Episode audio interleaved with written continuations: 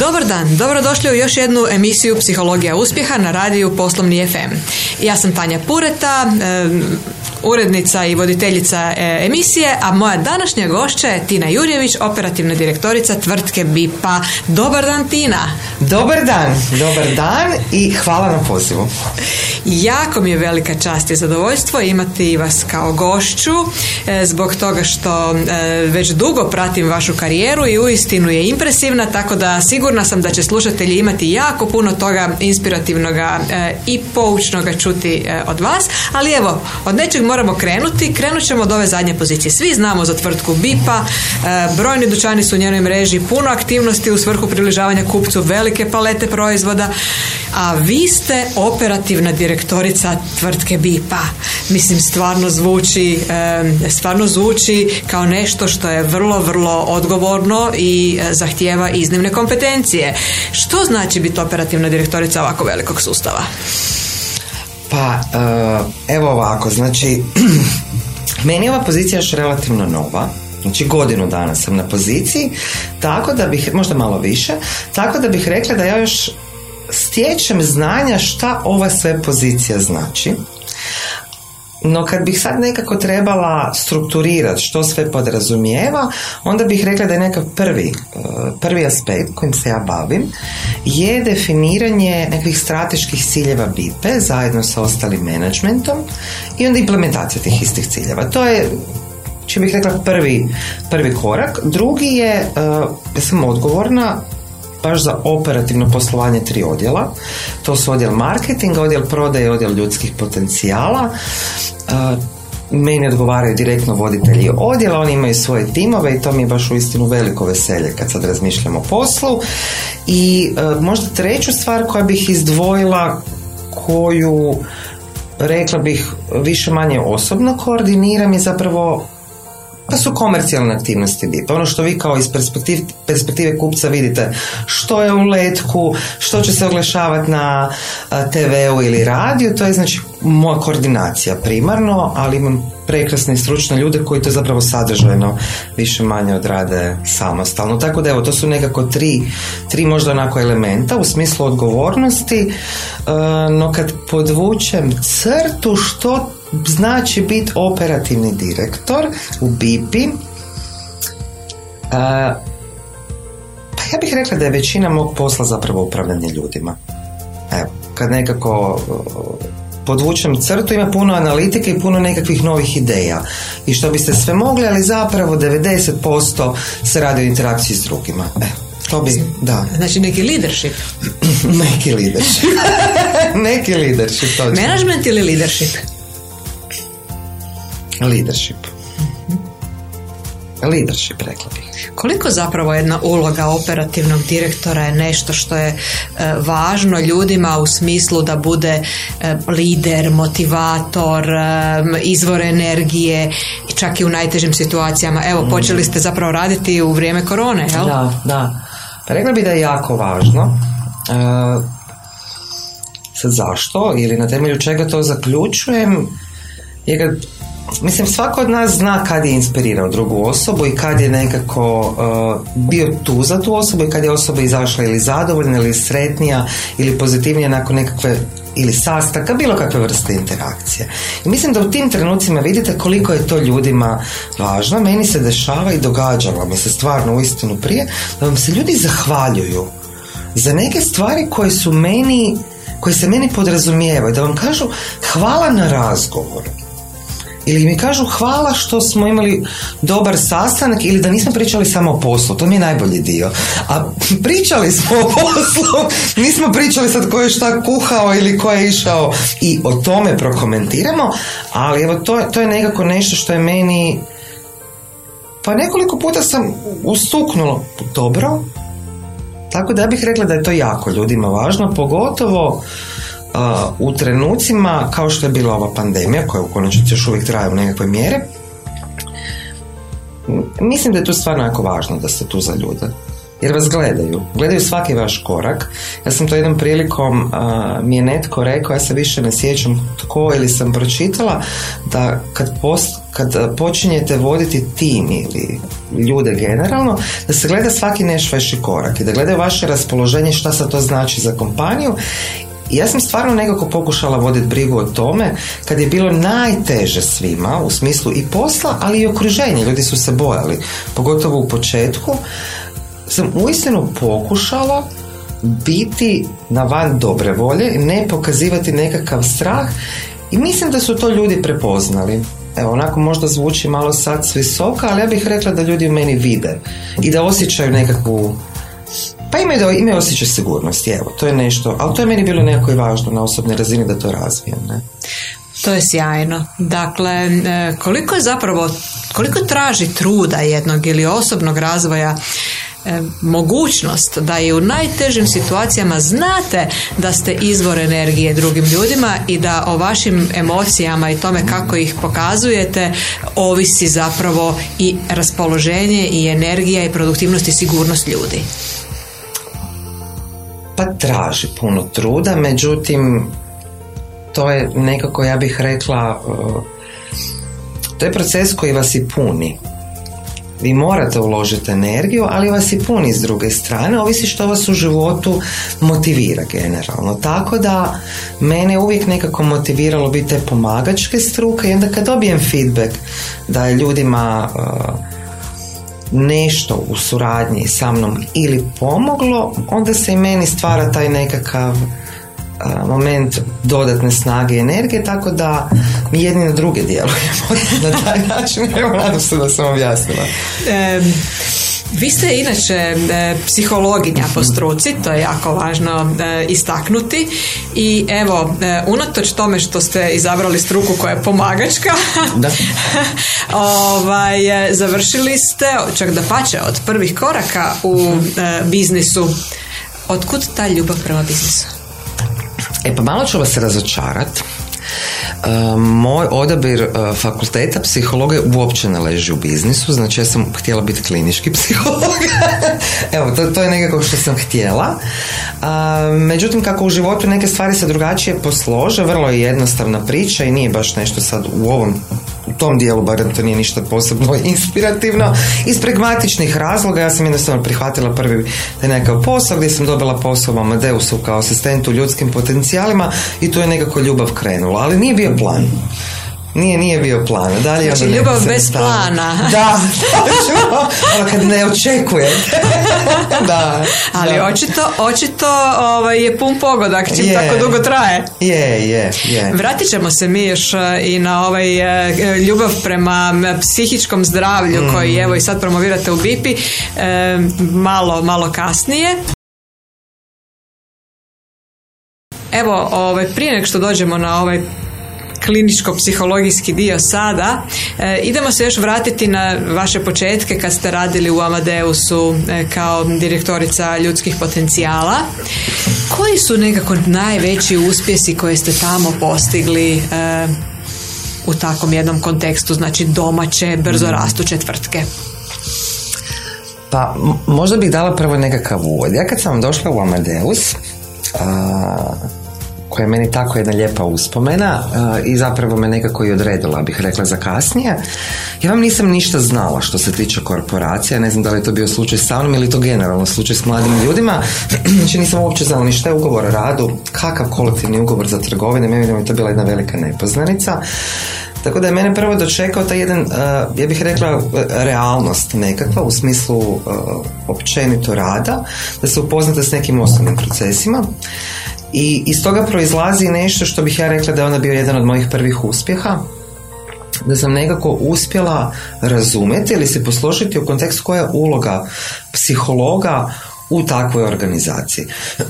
To je nešto što je uh, možda nekakav prvi uspjeh da spojite ono što, što učite na fakultetu taj, tijekom tog nekog akademskog a, formalnog obrazovanja i da onda vidite kako vi to možete primijeniti. To je, to bih rekla, bio neka moj prvi uspjeh.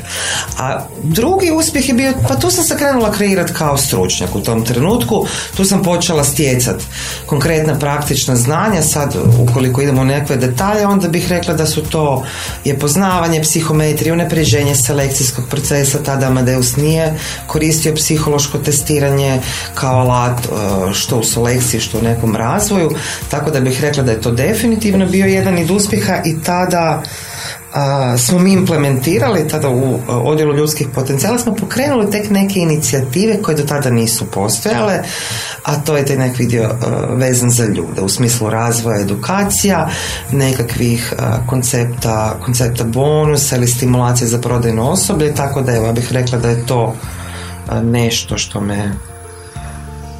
Pa to, evo, to bih izdvojila kao nekakve uspjehe i dobila sam priliku prvi put voditi tim. Tako da to je bio... Davno je bilo, ali evo sad opet razmišljam, baš jedna lijepa, lijepa emocija. Odlično. E, dakle, tamo ste, osim što ste dakle mogli vidjeti što se sve od psihologije može primijeniti u poslovanju, trebali uvjeriti ljude koji vode firmu, koji nisu psiholozi, da se treba sustavno baviti sa ljudima. Koliko vam je to bilo, koliko ste bili uspješni u tome ili koliko bi to bilo teško, koliko je bilo sluha ili koliko općenito mislite sluha danas kod vlasnika, poduzeća, direktora, da razumiju da zapravo je, da su ljudi kapital kojim treba vrlo, vrlo mudro upravljati? Pa ja bih ovako, Tanja, rekla, ja sam možda imala malo sreće.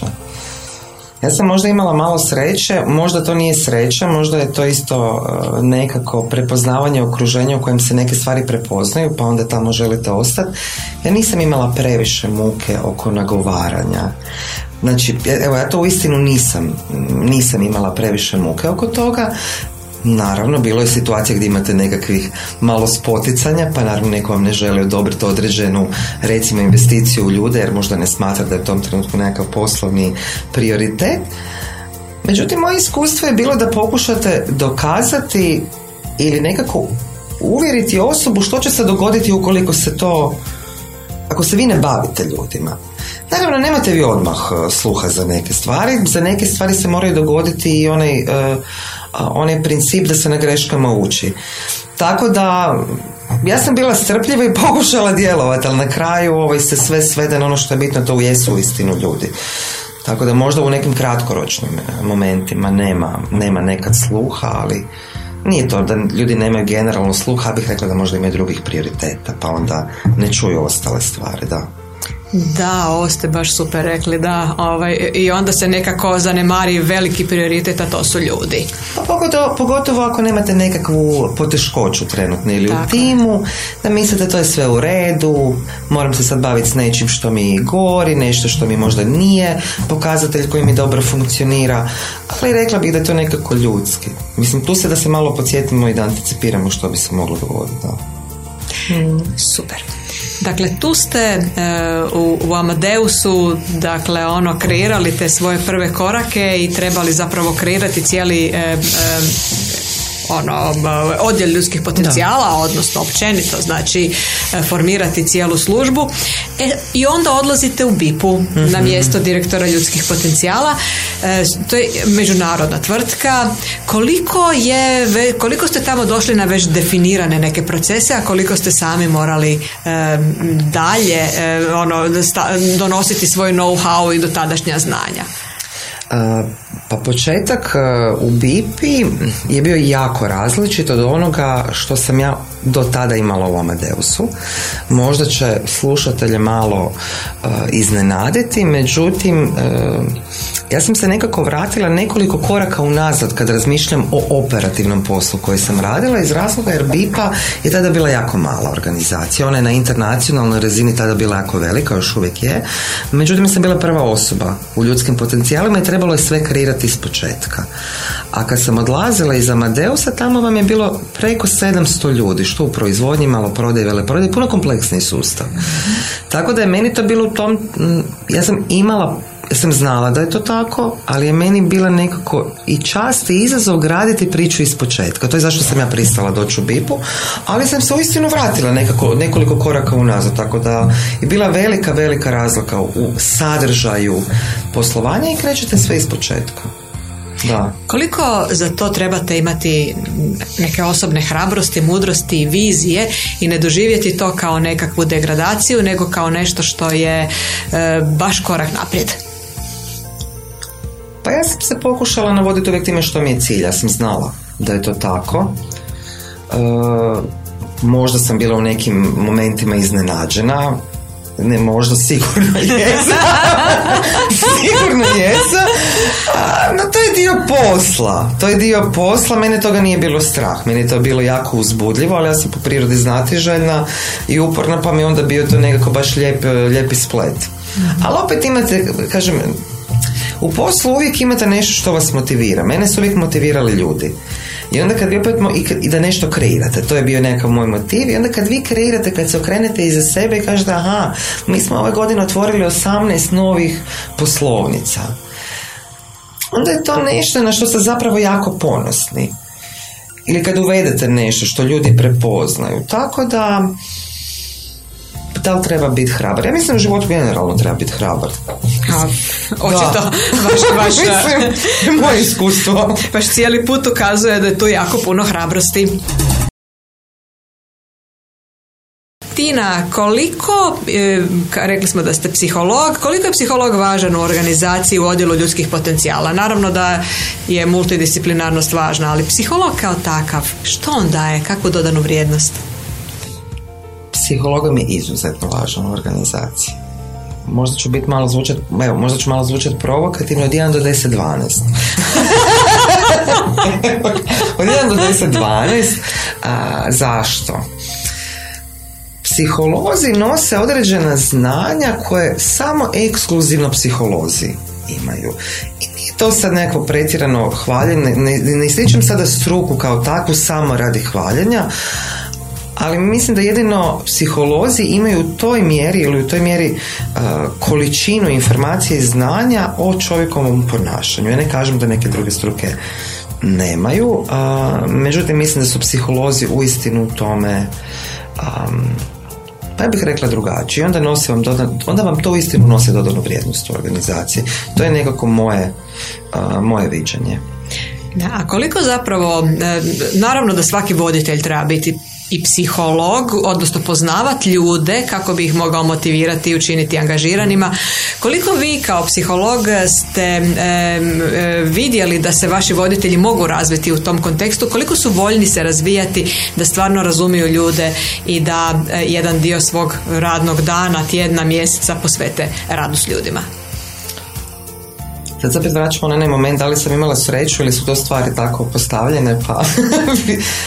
Moji voditelji uh, imaju, imaju veliku želju. Svatko od njih nosi, ja bih rekla, drugačiju i nekakvu energiju, drugačija znanja, pa može u određenoj mjeri drugačije to primjenjivati. Neki su više, neki manje orijentirani na ljude, ali na jednoj onako općenitoj razini mislim da postoji veliki motiv. Da li je taj motiv u startu primaran motiv kad se ljudi krenu, kada su u nekom...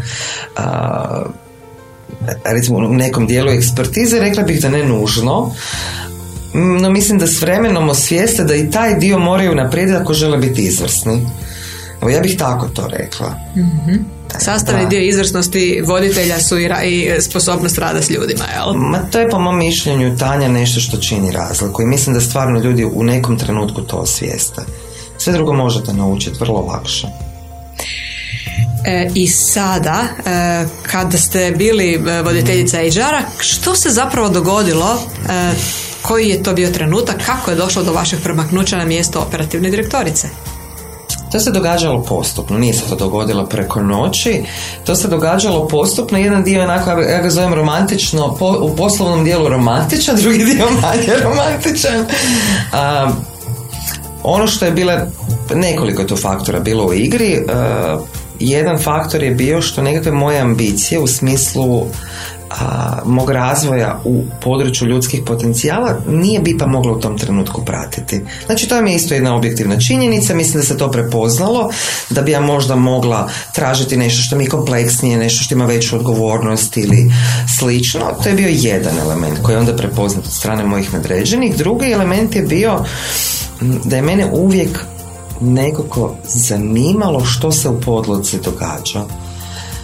Ja sam tada bila u aspektu ljudskih potencijala najviše vezana za prodaju i bilo mi je nezamislivo da ne razumijem što ti ljudi tamo sad razgovaraju. Kad vam neko kaže inventorni manjak, pa kad vam neko kaže nekakvi otpisi, meni to ništa u životu nije značilo, ali ne želite sjediti za stolom, ja sad govorim za, za sebe, a da to ne razumijete, jer tada više niste relevantni za ove ostale stvari i to je možda nekako... Pa ja doživljavam to nekim svojim receptom za uspjeh, da malo proširite vidike mimo svog primarnog područja interesa. I e, tako da to je recimo drugi taj element, da, da ste znati željni, da saznajte kako vaša organizacija posluje, koji su to poslovni procesi. I treće, e, ja sam godinu dana negdje prije nego što sam promaknuta e, u ovu poziciju, a, preuzela poziciju u prodaji. A do te pozicije je zapravo došlo uh, jer sam preuzela jedan projekt koji je meni bio onda odskočna daska, ja bih rekla, u tom nekom klasičnom uh, hijerarhijskom, recimo, promaknuću. Uh, mi smo tada radili jedan jako važan projekt. Uh, radilo se o repozicioniranju BIPa kao brenda na tržištu i meni je ponuđeno da li bi ja vodila taj projekt. Što vidjet ćete, ja tako volim istraživati ove stvari, ja sam na to pristala i tu sam zapravo stekla, ja bih rekla, puno nekakvih novih informacija u poslu, očito to odradila dobro i to je onda nekako jedno išlo prema drugome. Ali u konačnici ono što je jako važno, da vas vaši nadređeni organizacija prepoznaju. Jer to isto nije, nije često da vi iz područja ljudskih potencijala odete u nešto što mi zovemo nekako kao core business. To isto nije nešto što se rijetko, često, pardon, često događa i za mene, evo, jedno, ja bih rekla, veliko učenje. Stvarno veliko učenje iz aspekta ha er stručnjaka. Tina, e, koliko su vam trenutno poslovni ciljevi, odnosno koji su vam poslovni ciljevi i što biste željeli ostvariti na ovoj poziciji? Pa evo, reći ću prvo jedan općeniti nekako generalni cilj, onda vam mogu reći malo više detalja. Meni je cilj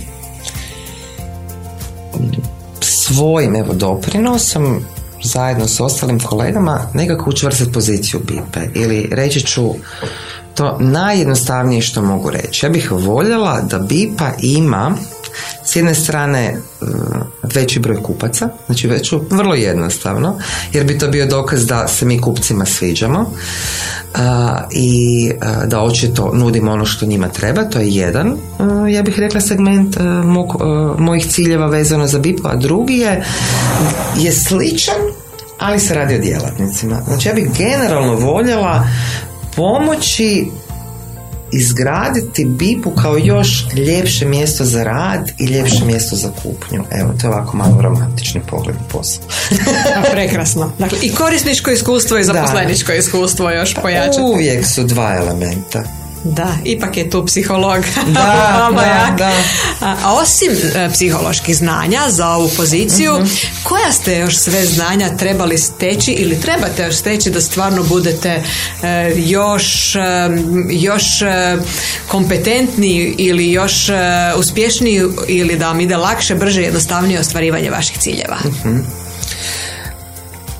Vezano za psihološka znanja, tu bih isto nekako napravila možda nekakav slijed. Za mene su psihološka znanja, meni su osobno psihološka znanja i nešto što vi koristite kao stručnjak u ljudskim potencijalima, ali isto tako doživljavam psihološka znanja, to je nekakav razvoj u menadžera ili lidera, ako ćemo o tom nekom drugom segmentu govoriti.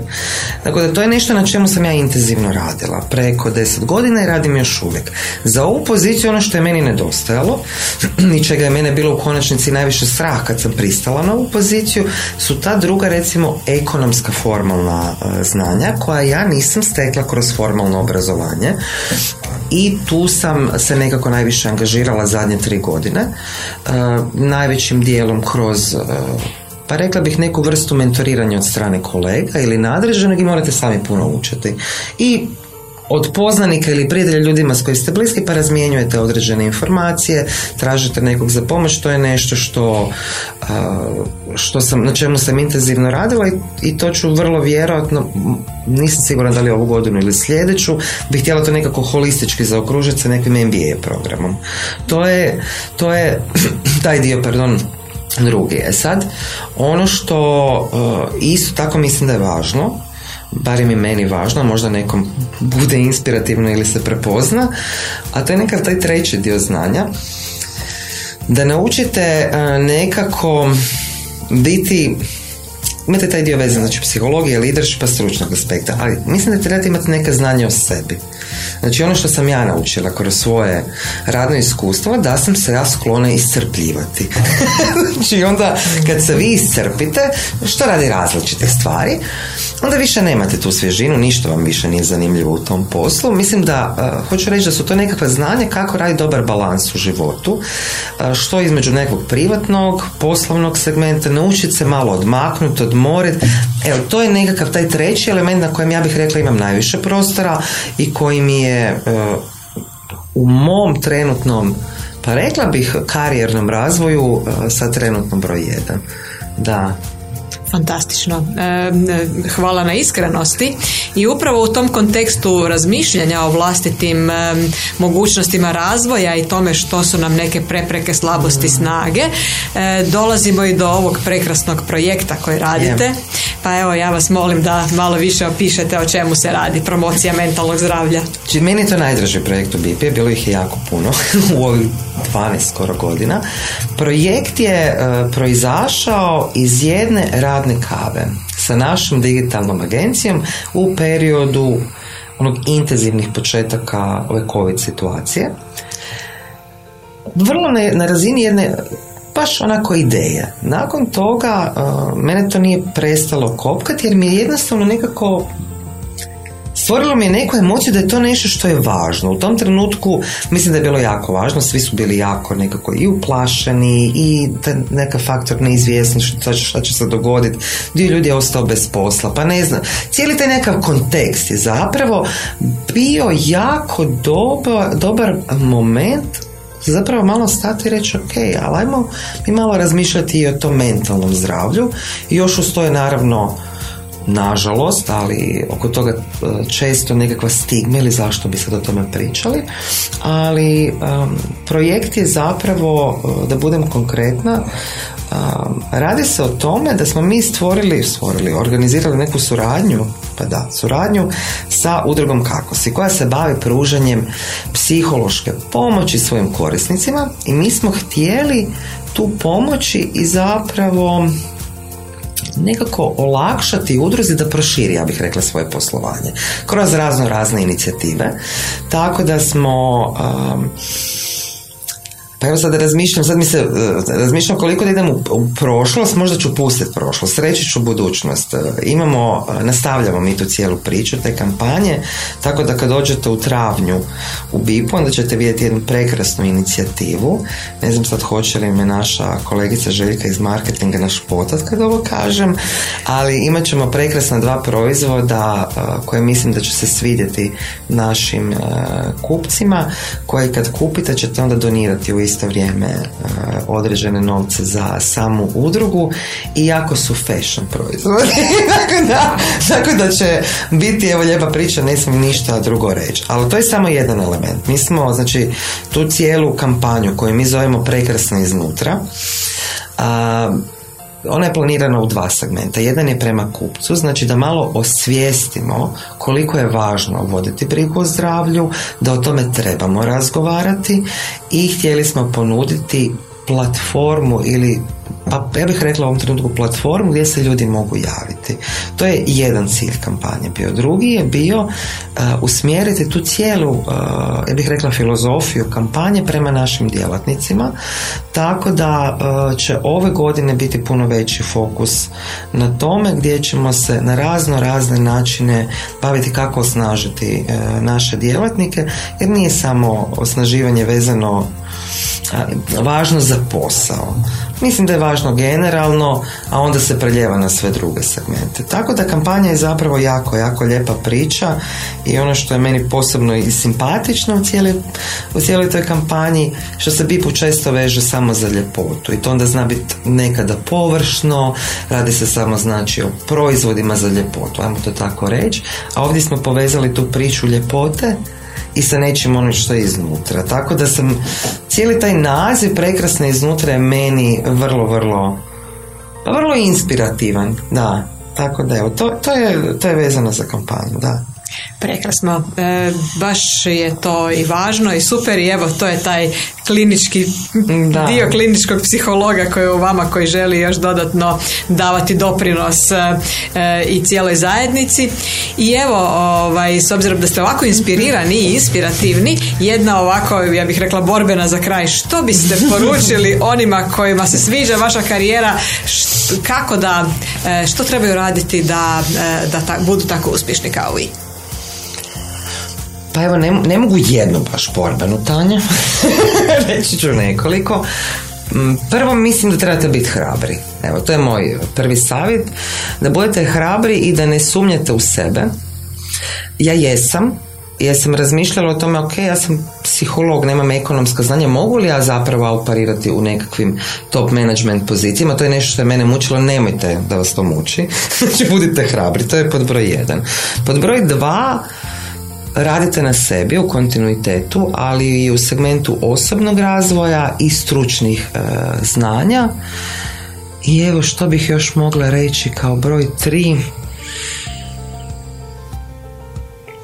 Pa na ovakvoj poziciji recimo kad e, vodite veliki tim i kad imate veliku odgovornost, to je s jedne strane jako velika sreća i ako vas takve stvari naravno motiviraju, ali isto tako ako želite posao do osam do četiri, to vam nije posao do osam do četiri, evo to vam isto moram reći, ali kad volite ono što radite onda to baš i ne doživljavate ne doživljavate kao posao. Evo, to je ono što bih rekla.